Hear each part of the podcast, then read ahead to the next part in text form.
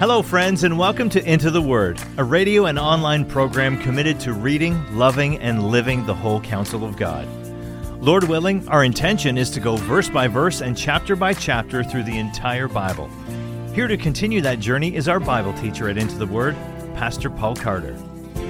Your word is a lamp unto my feet. If you have your Bible with you, I'd love for you to open it now to the book of Obadiah. There is usually not a lot of highlighting in the Obadiah portion of your Bible, and it is not a book that we tend to hear a lot of sermons on. Some of that, of course, has to do simply with the fact that it is only 21 verses long. It is, in fact, the shortest book in the Old Testament. But there is also the fact that the content in the book is relatively obscure. It is a judgment oracle against the nation of Edom, the people who descended from Esau. So this is a little off the beaten track in terms of the main characters and narrative flow of the Old Testament. Even the author is obscure. We actually have no idea who Obadiah was, or even if that was his actual name. The name Obadiah means servant of Yahweh, so we're not sure whether that's a proper name or a generic title. It could be either. What we do know is that this book was likely written shortly after the destruction of Jerusalem in 587 BC. The central burden of the oracle is to indict Edom for failing to assist the people of God on their darkest day. Edom is centered out for judgment for two reasons. First of all, because he was a blood relative. The Edomites, as I mentioned, were descended from Esau, the brother of Jacob. They were thus cousins, as it were, to the people of Israel, and therefore their obligation to help them was all the greater. Edom also seems to stand in this book for all the nations of the world in relation to the covenant community. Edom is being held up as an example. God is saying to the people of the world, You will be judged based on how you treat my covenant people. That's why Obadiah is in the Bible because God sees, God cares, and God comes. So, hear now the word of the Lord, beginning at verse 1. The vision of Obadiah. Thus says the Lord God concerning Edom We have heard a report from the Lord, and a messenger has been sent among the nations. Rise up, let us rise against her for battle. Behold, I will make you small among the nations. You shall be utterly despised. The pride of your heart has deceived you, you who live in the clefts of the rock, in your lofty dwelling, who say in your heart, Who will bring me down to the ground? Though you soar aloft like the eagle, though your nest is set among the stars, from there I will bring you down, declares the Lord. If thieves came to you, if plunderers came by night, how you have been destroyed. Would they not steal only enough for themselves? If grape gatherers came to you, would they not leave gleanings? How Esau has been pillaged, his treasures sought out. All your allies have driven you to your border. Those at peace with you have deceived you. They have prevailed against you. Those who eat your bread have set a trap beneath you. You have no understanding. Will I not on that day, declares the Lord, destroy the wise men out of Edom and understanding out of Mount Esau? And your mighty men shall be dismayed, O Teman, so that every man from Mount Esau will be cut off by slaughter. Verses 1 to 9 represent the first of three observable sections within the tiny book of Obadiah. In this first section, the prophet foretells a day of proportionate judgment upon the nation of Edom. As they have done, so shall it be done to them. So, obviously, we have to begin with what they have done. As I mentioned, this all goes back to the destruction of Jerusalem in 587 BC. By this time in the history of God's people, the northern kingdom of Israel has already been wiped out by the empire of Assyria. And that was quite a shock and quite a lesson to the southern kingdom of Judah. It led to revival and a return to the worship and service of the Lord, but that revival didn't go as deep and didn't last as long as it ought to have done. Eventually, the people of Judah followed the path of their older brother in the north. And as the prophets predicted, they suffered a similar fate, this time at the hands of the empire of Babylon. Judah's subjugation to Babylon occurred in stages. There was a first wave of deportations in 605 BC. That's the one that involved a young man named Daniel. Daniel was one of the many young nobles who was taken from his family and sent to Babylon, where it seems he was made a eunuch and educated for diplomatic service while also being held as a hostage against the good behavior of the folks back home. But apparently that strategy didn't work very well. And in 601 BC, Judah attempted to break away from the empire, which resulted in a military campaign and a lengthy siege that ultimately ended in the defeat of the city and the destruction of the temple, followed by a mass deportation of the Jewish people to Babylon. That happened in 587 BC. It was a horror a bloodbath, and a nightmare. Siege warfare is always unimaginably cruel. By the time the invaders break through the walls, they are angry, and the defenders are so weak that they can barely stand. Atrocities are commonplace. This was the darkest day in the history of the people of God. This was the absolute nadir. And on this day, this darkest of days, brother Edom stood aside. Edom did not come to Israel's aid on that day, and more than that, worse than that, Edom actually participated in the looting of Jerusalem. There's nothing worse than a looter, right? There's nothing lower than a neighbor, a relative in this case, taking material advantage of your personal tragedy. And that is exactly what Edom did. And, and even worse than that, they, they even arrested and captured refugees attempting to escape through their territory. Edom lay directly south of Judah along the king's highway. So, as the terrified refugees made their way south and away from the rampaging Babylonian army, they assumed that they would find shelter with their relatives, the Edomites. But they were wrong the Edomites rounded up the stragglers from among the Jews and handed them back over to the Babylonians. This is like escaping from the German army only to be handed over to the SS by your friends and neighbors. That's what was happening here. So God said that because Edom thought to prosper by the tragedy happening to his northern relative. Actually, God would cause him to be diminished. He stood aside when his neighbor was threatened. Then he will stand alone when he is subsequently threatened. God will do to him as he did to others. That's what's being said in verses 1 to 9. You thought to rise up through this tragedy. I will bring you down. You thought it wise to stand aside. You, you thought that strategic. I will show you how foolish and dangerous it is to set yourself in opposition to me and to my people. The oracle continues in verse 10. Because of the violence done to your brother Jacob, shame shall cover you, and you shall be cut off forever. On the day that you stood aloof, on the day that strangers carried off his wealth and foreigners entered his gates and cast lots for Jerusalem, you were like one of them.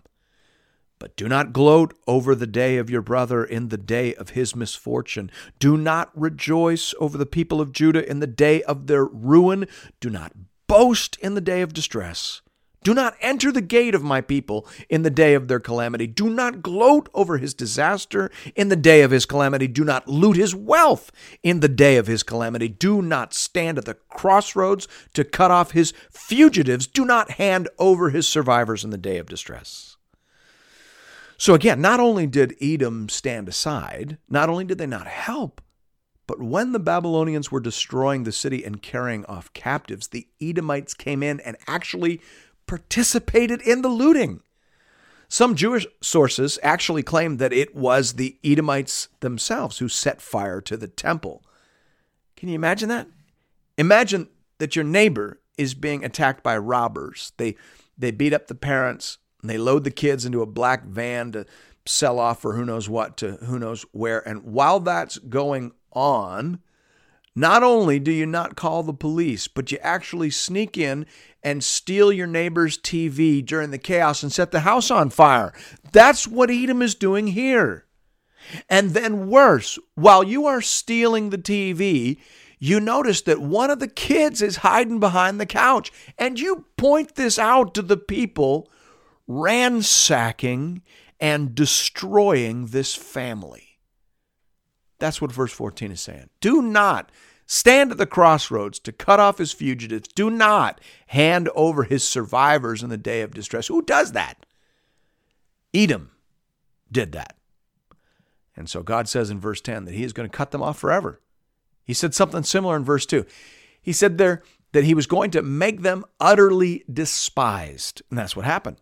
Edom fell from the heights he had attained. Archaeologists tell us that right around this time, Edom began to shrink as a nation. Edom began to abandon some of their towns because they were no longer strong enough to hold them. The Arabs began biting off pieces of their territory, and the Edomites had to migrate into southern Judah, where over time they shrank and shrank and were eventually largely absorbed by the Arabs on one side and the Jews on the other. They were decimated and diminished by the Word of God and the justice of his judgment. That's why this story is in the Bible, because it reminds peoples and nations that God sees how you treat his covenant community. His eye is on them, and his arm is long. Thanks be to God. Verse 15 For the day of the Lord is near upon all the nations. As you have done, it shall be done to you. Your deeds shall return on your own head. For as you have drunk on my holy mountain, so all the nations shall drink continually. They shall drink and swallow, and shall be as though they had never been. But in Mount Zion there shall be those who escape, and it shall be holy, and the house of Jacob shall possess their own possessions.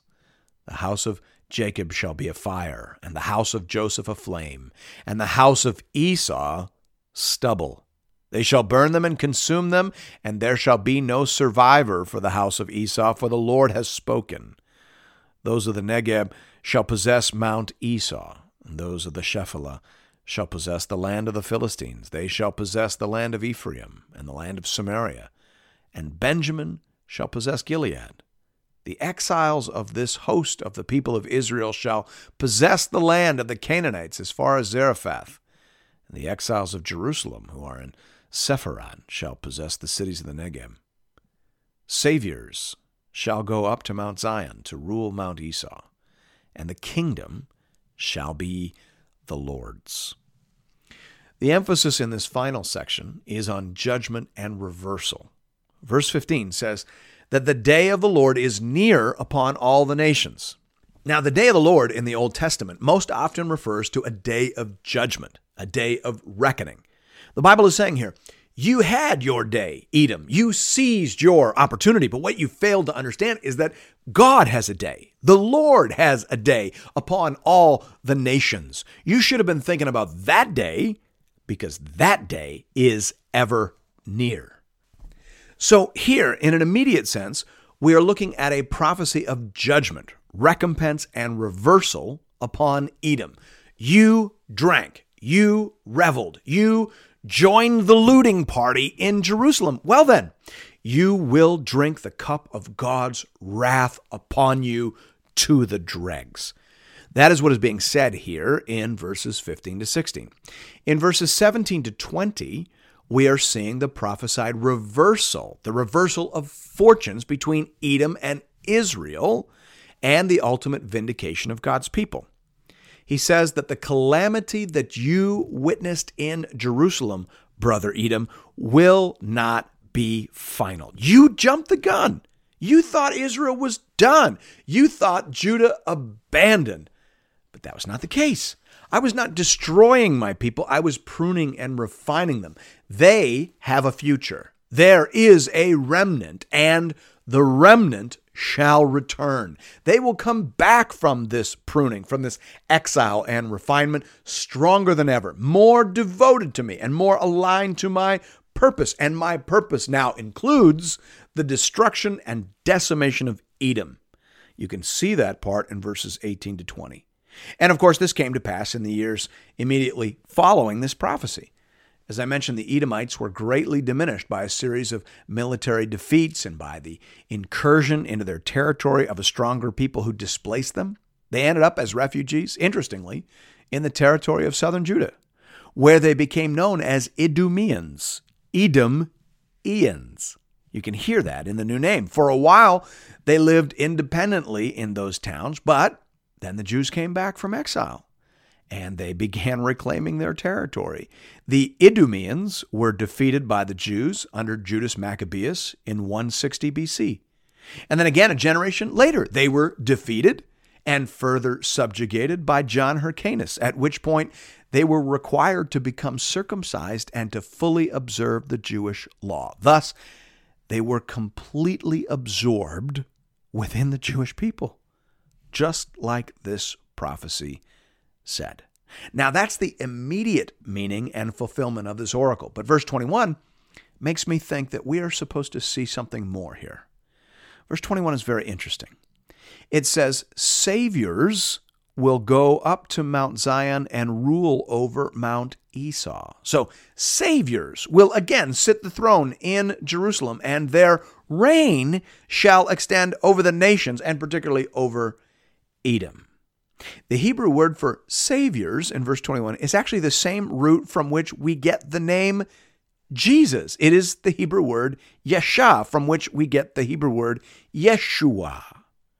So, when you transpose verse 21 into a New Testament key, the prophet is saying Jesus will sit on his throne in Jerusalem and rule over the mountains of Edom. That is complete reversal. You laughed in triumph over the helpless remnant of your neighbor. But that remnant was preserved and it returned and was shown favor, and it produced a ruler to which every knee will bow and every heart submit if they wish to continue breathing air on God's green earth. The book of Obadiah reminds us that how we are disposed towards God's covenant people will determine whether we are blessed or cursed on Judgment Day. It reminds us that the seed of Abraham is also the rod of division. Now, of course, that's no different than what we see in the parable of the sheep and the goats. Isn't the point of that parable that how we are toward the least of God's people is who we are before God on Judgment Day? Is not that the point? Isn't that how the story ends?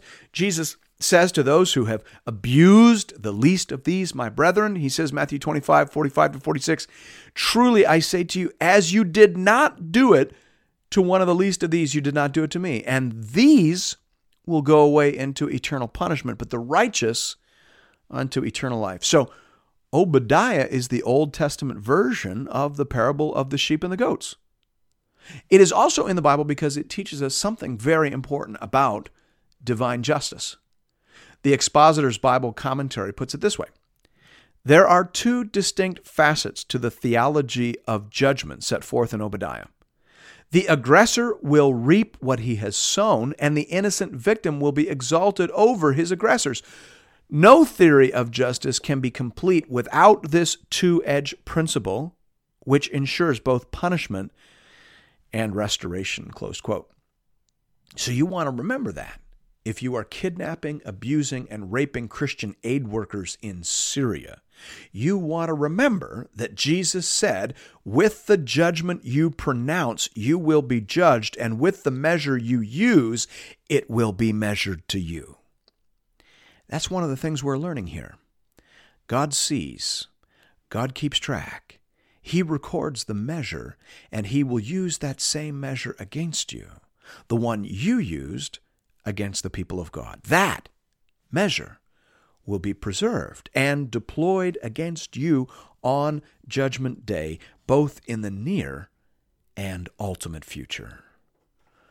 Now, therefore, O kings, be wise, be warned. O rulers of the earth. Serve the Lord with fear and rejoice with trembling. Kiss the Son, lest he be angry and you perish in the way, for his wrath is quickly kindled. Blessed are all those who take refuge in him. Thanks be to God.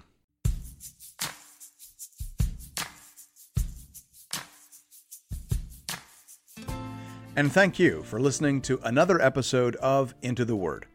If you've appreciated the Into the Word ministry, I'd like to personally invite you to pay it forward by supporting one of our preferred mission partners. For the remainder of this year, we are highlighting the church planting ministry Mile 1 in St. John's, Newfoundland. Newfoundland is classified as an unreached population, with less than 2% of people identifying as evangelicals. Mile One Ministries is committed to helping healthy churches plant other Bible believing, gospel preaching churches. Here at Into the Word, I only promote ministries that I have firsthand on the ground experience with. Mile One is bearing fruit and is being led and stewarded by people that I know and trust. If you'd like to make a contribution to this important ministry, you can do that by visiting the Into the Word website at intotheword.ca. There are giving options there under the Give tab for both Canadian and American listeners. International listeners are welcome to give as well, though their gifts may not qualify for charitable receipts in their nation. Thank you for considering this method of showing your support for the Into the Word program. And may God alone be glorified. Your word is a lamp unto my feet